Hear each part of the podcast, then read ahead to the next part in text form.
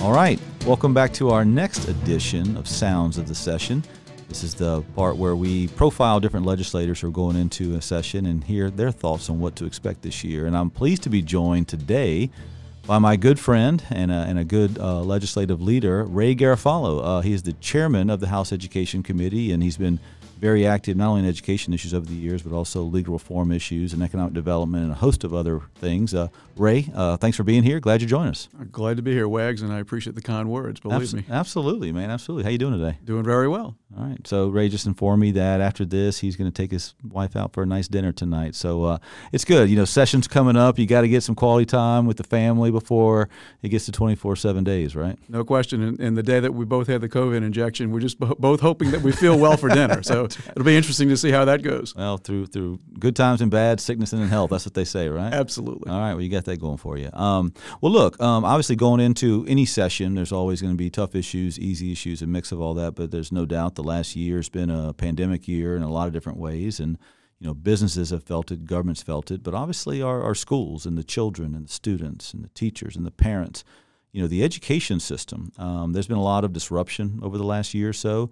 Uh, we know that there's going to be learning loss, you know, with some of these kids who haven't had consistent schooling. Um, give me a little bit of your perspective on what you're hearing, what you're thinking. What is the state of education um, in the last year and a half, in your opinion, uh, in Louisiana? Well, you hit the nail on the head. Learning loss is one of the biggest issues that we're concerned about right now. I've uh, been working with BESE and with the department to try to make sure that we're still assessing. We don't want to, as the general trend has been with some of the bills that we passed, we don't want to penalize the students yep. both in K through 12 and higher ed because of an issue that wasn't their fault. Right. But at the same time, we have to know where they are. So we don't want to stop the assessments. We're definitely going to move forward with the assessments as we find out where they are, how much learning loss they've actually experienced. That'll help us to bring them in and, and try to focus in on those areas where they're deficient. Um, that's one of the bigger areas I think that we're concerned about. I'm sure when uh, Dr. Brumley was here speaking to you, he's talked about the new reading initiative that he has. Mm-hmm. We're seeing, um, particularly in, I think it's uh, K through second grade, that we have very little assessment data at this point. Mm-hmm. So his, um, uh, not, not his agenda, but his focus has been trying to find a way to evaluate those K through second graders to find out exactly where they are with reading. And that's all part of this now learning loss from COVID and we're trying to bring all of that together and uh, do some more assessment on those K through uh, to, uh, actually it's pre-K through second graders to find out where they are with with reading their reading skills. And once we know that, we'll be able to focus in, as I said, on trying to bring them up to speed because we all know that you have to be able to read to learn. And we're having a lot of students that are reaching the fourth grade and they're not able to read sufficiently. And if they can't read sufficiently, they have a lot of trouble learning. And that's the focus that, that they've shared with me and that I agree that we should be uh, focusing, on, focusing in on. And of course, we all know that the more you can read, the more you can learn, the better you have at a, a good chance in life and getting a good job. And you guys are always concerned about workforce. Yeah, absolutely. So that's, uh, I think all of that works together. It all dovetails. And when you can bring that together and bring our students to the place where they need to be education wise, I think it's going to be a lot better for the state and a lot better for them in life. Yeah, I think that's well said in many ways. You know, it's amazing when we talk to our employers about workforce issues. First thing you think about is like these technical welding and all that stuff. But the truth is, most employers say, look, give me someone who can read and write and be drug free and have good soft skills, and I can make them work. And it is it gets down to those fundamentals. Reading and writing really is the name of the game. And I'm really glad to hear you say why it's important for us to do assessments this year. And for those listening who may not know, that's testing. You know, so if you give a test to see where students are, and, and traditionally in Louisiana, we've used those tests for a host of things: how to grade a school, how to grade a teacher's performance, et cetera. And I think you're right. You know, we need to do the test this year to see where students are but also be understanding on the system itself that it's been a, a, hectic year and use that data wisely to kind of develop that remediation plan. So I think you're spot on on that. Uh, you mentioned Superintendent Brumley. Um, he, he's also started right when this pandemic started, not, not exactly the easiest time to take over the helm. Um, he also has an initiative where he's trying to kind of rebuild that junior senior year and, and, get students to get more in technical training, have some of that dual enrollment opportunities. Um, it seems like a good idea. Do you, do you, have any thoughts on kind of that initiative he's working on? You brought it up before I had a chance. uh, you know, speaking with LABI, I mean, of yeah. course, we, we realize that that's a big part of workforce development. Yeah. And um, I think it was called distributive education Mm-hmm. when I was running for office. And that was Yeah. one of the big issues that I ran on because I saw a movement where we were kind of moving away from that. Now, I was no expert in the area, but I do know that workforce requires trained students, trained graduates, so that they can do all of the issues that are the, the welding and the uh, process technology, everything that you just mentioned. So uh, I think it's a great idea, and I, I know that I'm sure that Dr. Brumley gave you a lot more details, but the way he's explained it to me is we have a lot of seniors who have a lot of time on their hands. They may only be taking one or two courses during their senior year. So this makes total sense to me. I think it's giving the students a really good opportunity to graduate with a certificate that will allow them to get out and start making a meaningful income right away. We've had some pushback because sometimes some students look at that as a negative thing. Our two years trade schools and mm-hmm. going in directly into a trade as something, you know, maybe we should be going for a four year degree. Mm-hmm.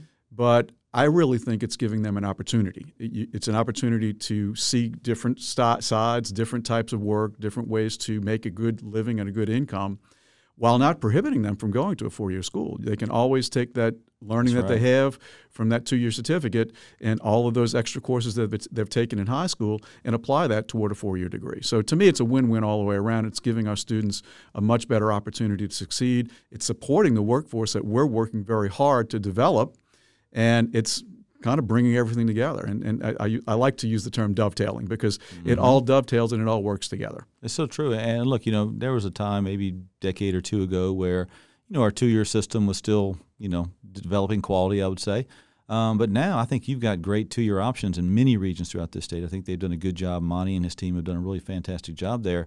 And if you look at the states in the South that are succeeding on education, Florida, North Carolina, Texas, it is not uncommon for a kid to leave senior uh, as a, in high school, go to a two-year school, develop some baseline credentials, transfer to the four-year, and if you go look at who's graduating from Florida State or Texas A&M or UT or North Carolina, a lot of times they started in a two-year system, and there's no shame to that. It's actually a badge of honor in many ways, and so I think we have to start replicating that if we want to take advantage of the of the different offerings we have in each region. So I'm glad he's pursuing that as well. And I, I, before we move on too Yeah, quickly, please. I just I, I'd like to mention and, and give them a plug. I had an opportunity to tour Nunez Community College Mm-hmm. in St. Bernard Parish yesterday.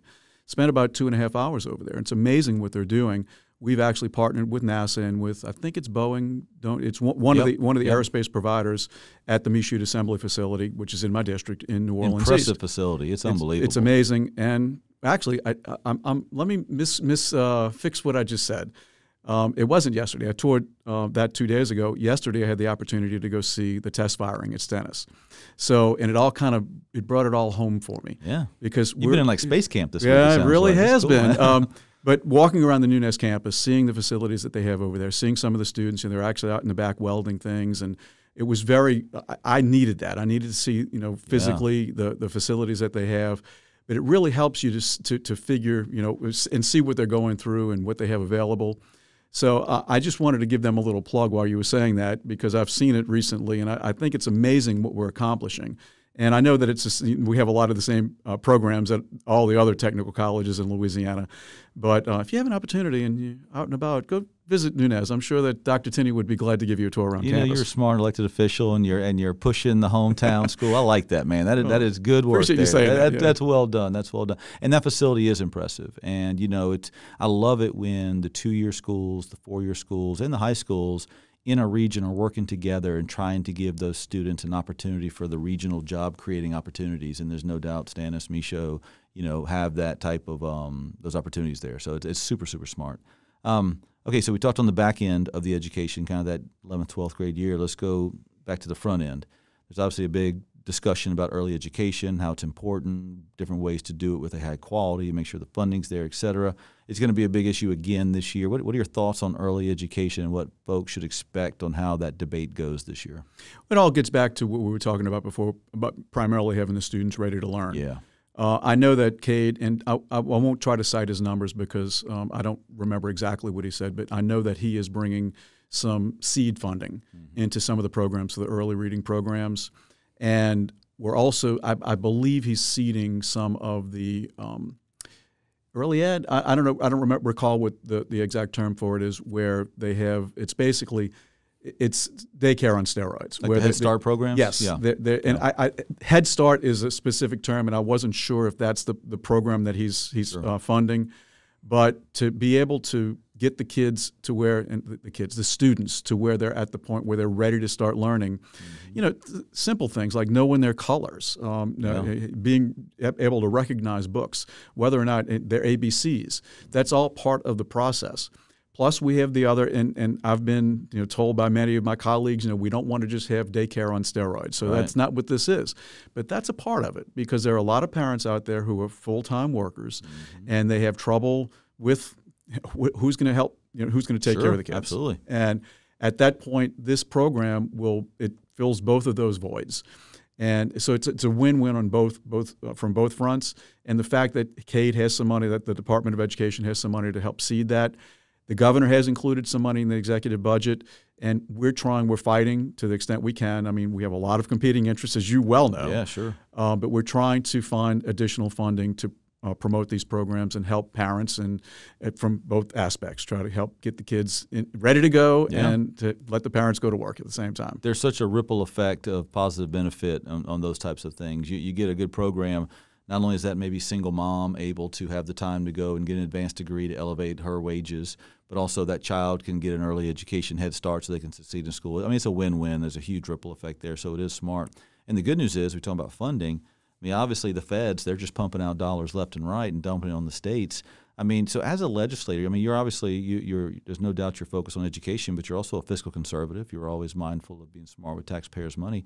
How do you think you're going to be able to keep a close eye to make sure that those dollars flowing through the locals, they're going to the right you know solutions, they're making the right you know impact?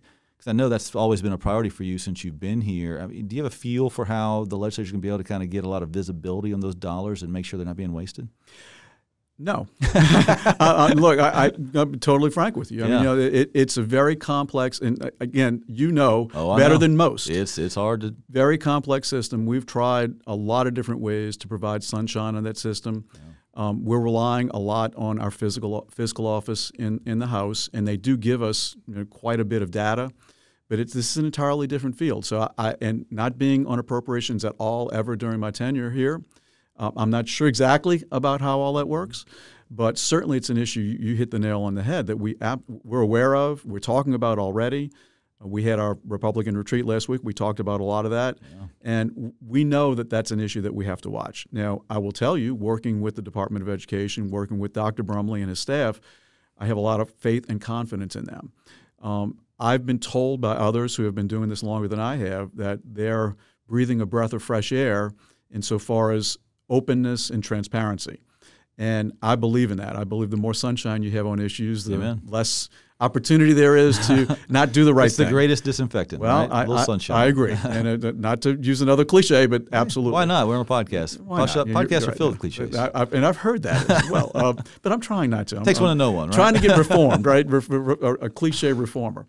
So um, yes, we will be watching it, no question. Um, it's important to us, especially. You know, I won't comment on what I think about what's going on in D.C. because that would take a whole nother podcast or two or three. Might need a bottle of beer too. You- you- doing it, well, yeah. that might help as well. But um, you know, the fact is that we're being blessed by this money coming into the state of Louisiana, and uh, we need to watch closely where it goes and make sure that it's going into the programs that we believe are a priority. And as policymakers, I, I can promise you, I will be doing that. And I, I speak to many of my colleagues. I'm sure that I can. Oh, I have no doubt about that. I know they're going to be doing the same thing, No doubt about and that. And I'm sure that LABI will be as well. we, we will have inquiring minds as well. There's no Thank doubt you, about thank it. you for that. um, you know, one one other question. I mean, you know, when you think about education in Louisiana, obviously, if you look at some of the national rankings, unfortunately, we're too low down on too many lists, and I don't think anyone's proud of that. And we know we have a lot of challenges that maybe other states don't have to deal with, but we got to find a way to overcome them. But the other side of that coin is, if you go all the way back to the days of like Mike Foster and Cecil Picard, and you go up the chain, there is like a very interesting, successful story of bipartisan, aggressive education reforms and policy wins. And look, you've been a part of a lot of those. I've seen you in that building taking tough stands and making tough arguments and putting kids first year after year. And, you know, with term limits, there's not as many folks in the building like yourself that were around for a lot of those. And so, give me a little bit of a perspective of you're, you're chairman of a committee that has emotional and very important issues that come all the time there. And some of your committee members may not have been through some of those battles or remember some of those those tough votes and all that stuff. What is you, how do you view your role as chairman to to guide them through that, remind them of the tough road we've taken to now and, and why it's so important to continue on a reform-minded path. Well, walk through a little bit how you educate those members and catch them up to speed on, on, on some of the history of, of bold reform policies and votes that we've had over the last couple of decades. Great premise for a question. Um, and I've been struggling with that for a while um, because you can see once you get to a certain point, and I think it's different for different legislators, but you can see the detriment of term limits. And, and I'm mm-hmm. still strongly in favor of term limits. I don't want you to take this the wrong way. Sure. But um, I, I, do know that when you have good, and I mean, I'm, I'm using myself as an example, uh, when you have a good uh, legislator who's working on several reform issues, in particular, it could be any issue. Sometimes it takes, uh, I'll quote uh, former Senator Alario, you know, it, the easy bills, you, they come out, the, the easy issues, they come out real quick. Yeah. The complex issues take years to pass. That's right. And I've seen some of my colleagues, former colleagues, they, they're gone and their issues may or may not come back. Mm-hmm. The good part of that is I'm seeing some really energetic, knowledgeable, caring um, new legislators that really aren't too worried about, as a lot of typical politicians are, they aren't too worried about you know what this group or that group's going to going to care about or, yeah. or going to say about them. They're more worried about doing the right thing that's encouraging to me because I can tell you, me coming in with a lot of former, before they were termed out legislators, yeah. a lot of the politics around here gets in the way of a lot of times. And, you know, of course, Lyndon Johnson was the one that was famous for saying, yeah, it's easy to do the right thing. The question is, what is the right thing? Right. Uh, but you get to you get to see and, and you, yeah. you, develop opinions and of course a lot of that for me is based on my principles, conservative principles, and I'm not going to lose that.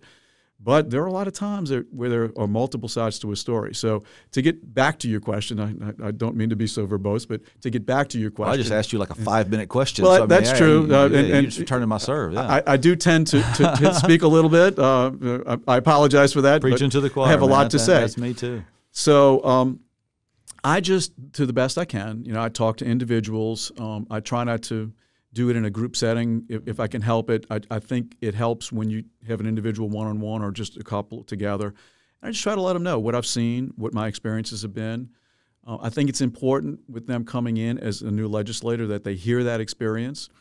One of the things that's um, being in leadership, that's one of the things I've been working on with speakers before uh, Clay mm-hmm. and with Clay that we try to find a mentorship a way to do mentorship programs so that you can have the new legislators link up with old legislators, particularly.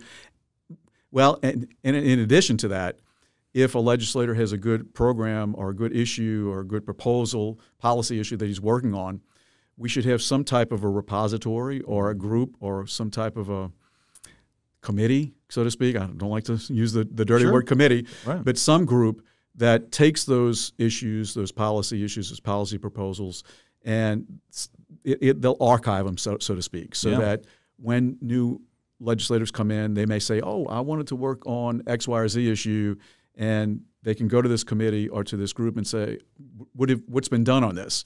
You can go to staff now, but what I'm seeing right now, I've only been here 10 years. Mm-hmm. In my 10 years, a lot of experienced staff are now leaving. That's right. So when you're losing experienced legislative staff and you're losing the experienced legislators, it's tough. You lose that continuity that's real important to. And a, a lot of what we do is, yeah, we have policies and rules and laws in place, but a lot of it is tradition and you know uh, with the and we lost Butch Speer, mm-hmm. and his famous saying was, you know, that's not what we do. And uh, okay, Butch, tell me what we do. Right. Butch is gone now. So, you know, unless you call him at home and he tell me, she said, Ray, don't call me. um, and it, the, the, long and the short of it is when you start losing some of that tradition and some of those uh, traditional ways of doing things, um, it's tough. And we do, we set the policy for the state. So it's a very yeah. important, it's a, a weighty thing for a legislator. And a lot of legislators don't get the big picture of that. Right. When you do, you realize you're losing the continuity. So you asked a deep question, and I I'm, love it. I know this I'm is like giving a Dr. you Phil podcast no. I love this. a deep answer. Tell me your innermost dreams, Ray. Uh, that would be another. never mind. Never mind. okay. Scratch that from the record. but but it's it is an issue that we have to address. There's no Yeah. question about it, and I, I've made Claire, Clay aware, aware of it, and I try to make my colleagues aware of it as well because I don't know. You can kind of tell who the next wave of leaders are going to be, Sure. But it's an issue that is going to have to be tackled at some point. Yeah, you know the term limits. You know the the double sided coin again. It's like you do bring fresh ideas. I do see the same type of energy and interest in tackling old problems with new ways. I, I love that about it. But when you lose, you know, some experience, it, it's a little maybe mess, more messy sometimes because people don't know the rules of the road. I mean, I, I personally feel like. Um, you know the capital needs and infusion of new ideas all the time, and let's test some of those old you know theories, and let's always be willing to look ourselves in the mirror and try something new. So I like that about it, and when I see someone like you, I mean, I remember when you came in and you were part of a term limit crowd, and I think you have that. You're one of those those branch of people that now you have the experience of being in the building, but you still walk in every day saying, "How can we do it better?" And I've always liked that about how you approach things. I mean, last year we we passed legal reform, and it was Talbot's name on the bill the first time and Clay's name on the bill the second time. But you were a big piece uh, in behind the scenes, offering amendments, other drafts, getting that thing done, and um, you know, I think we need people like that who are willing to put in the sweat equity and the time to get stuff done, not necessarily worry about the scoreboard and the name on the top, just making sure they're doing their part. And I've always admired that about you. I appreciate you saying that, and you're being very complimentary today. So I, I, I, Well, I'm, blu- I'm Friday, you blushing. You, can't see it on the podcast, but I'm, I'm blushing. Well, we'll Uh, go video next time. yeah, Yeah, there, you go. go. We'll That's do right. that. Um, but you know, a lot of the the you and I'm, I'm going to explain things. The, some of the sausage making, so to speak. Please, yeah. A lot of being able to get those tough issues through is having even more. Uh, harder bills, you know, bills that bring more to the table that may Mm-hmm. work a little bit better but aren't as palatable to those who are objecting. Yeah. And that was part of my strategy, and you worked with me on that, and I, I appreciate an you know ha- strategy, yeah. ha- having your input on that. And you're right. Um, I, I I know that I was a part of that, and it means a lot to me. But you know, the glory is coming when I see a, a change made, and and certainly we, we had some wins, no question about it. But that's all a strategy, as you well know, and didn't turn out to be my strategy. I was really hoping I'd get something through, Sure. but we, you know, were able to work together, as you said, and get it through. And a lot of that had to do with your leadership. And you and I were talking constantly during the, the issue. And you bring your not your CEO, uh, C C. Uh, what was your position with with Bobby Jindal? Oh uh, God, it was chief of staff. I You- was a little bit of everything. Swiss Army knife, yeah. Chi- right. chief of staff experience with that, and now you're um, director.